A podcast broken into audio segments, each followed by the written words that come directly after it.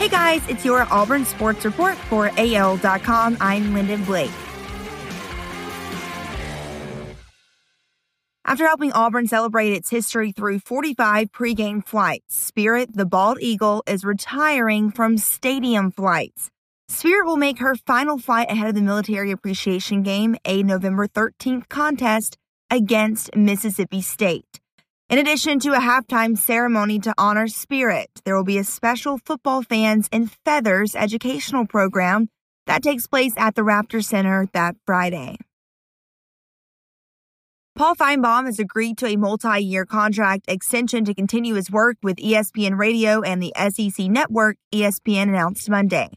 Finebaum, who turns 66 next week, joined ESPN in 2013.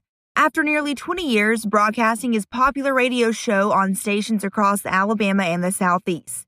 He first rose to fame as a reporter and columnist at the Birmingham Post Herald in the 1980s. A year removed from an adjusted and abbreviated football schedule due to the COVID 19 pandemic, the SEC does not have safeguards in place to navigate potential in season disruptions due to the disease meaning if a team has an outbreak or sees its roster significantly impacted due to health and safety protocols, it may be forced to forfeit games this fall. Former Alabama halfback Bill Cadenhead, who was believed to be the last living player from the historic 1948 Iron Bowl, died Sunday. He was 96. Cadenhead's death was confirmed by the Paul W. Bryant Museum, who had also identified him as the Crimson Tide's oldest living letterman.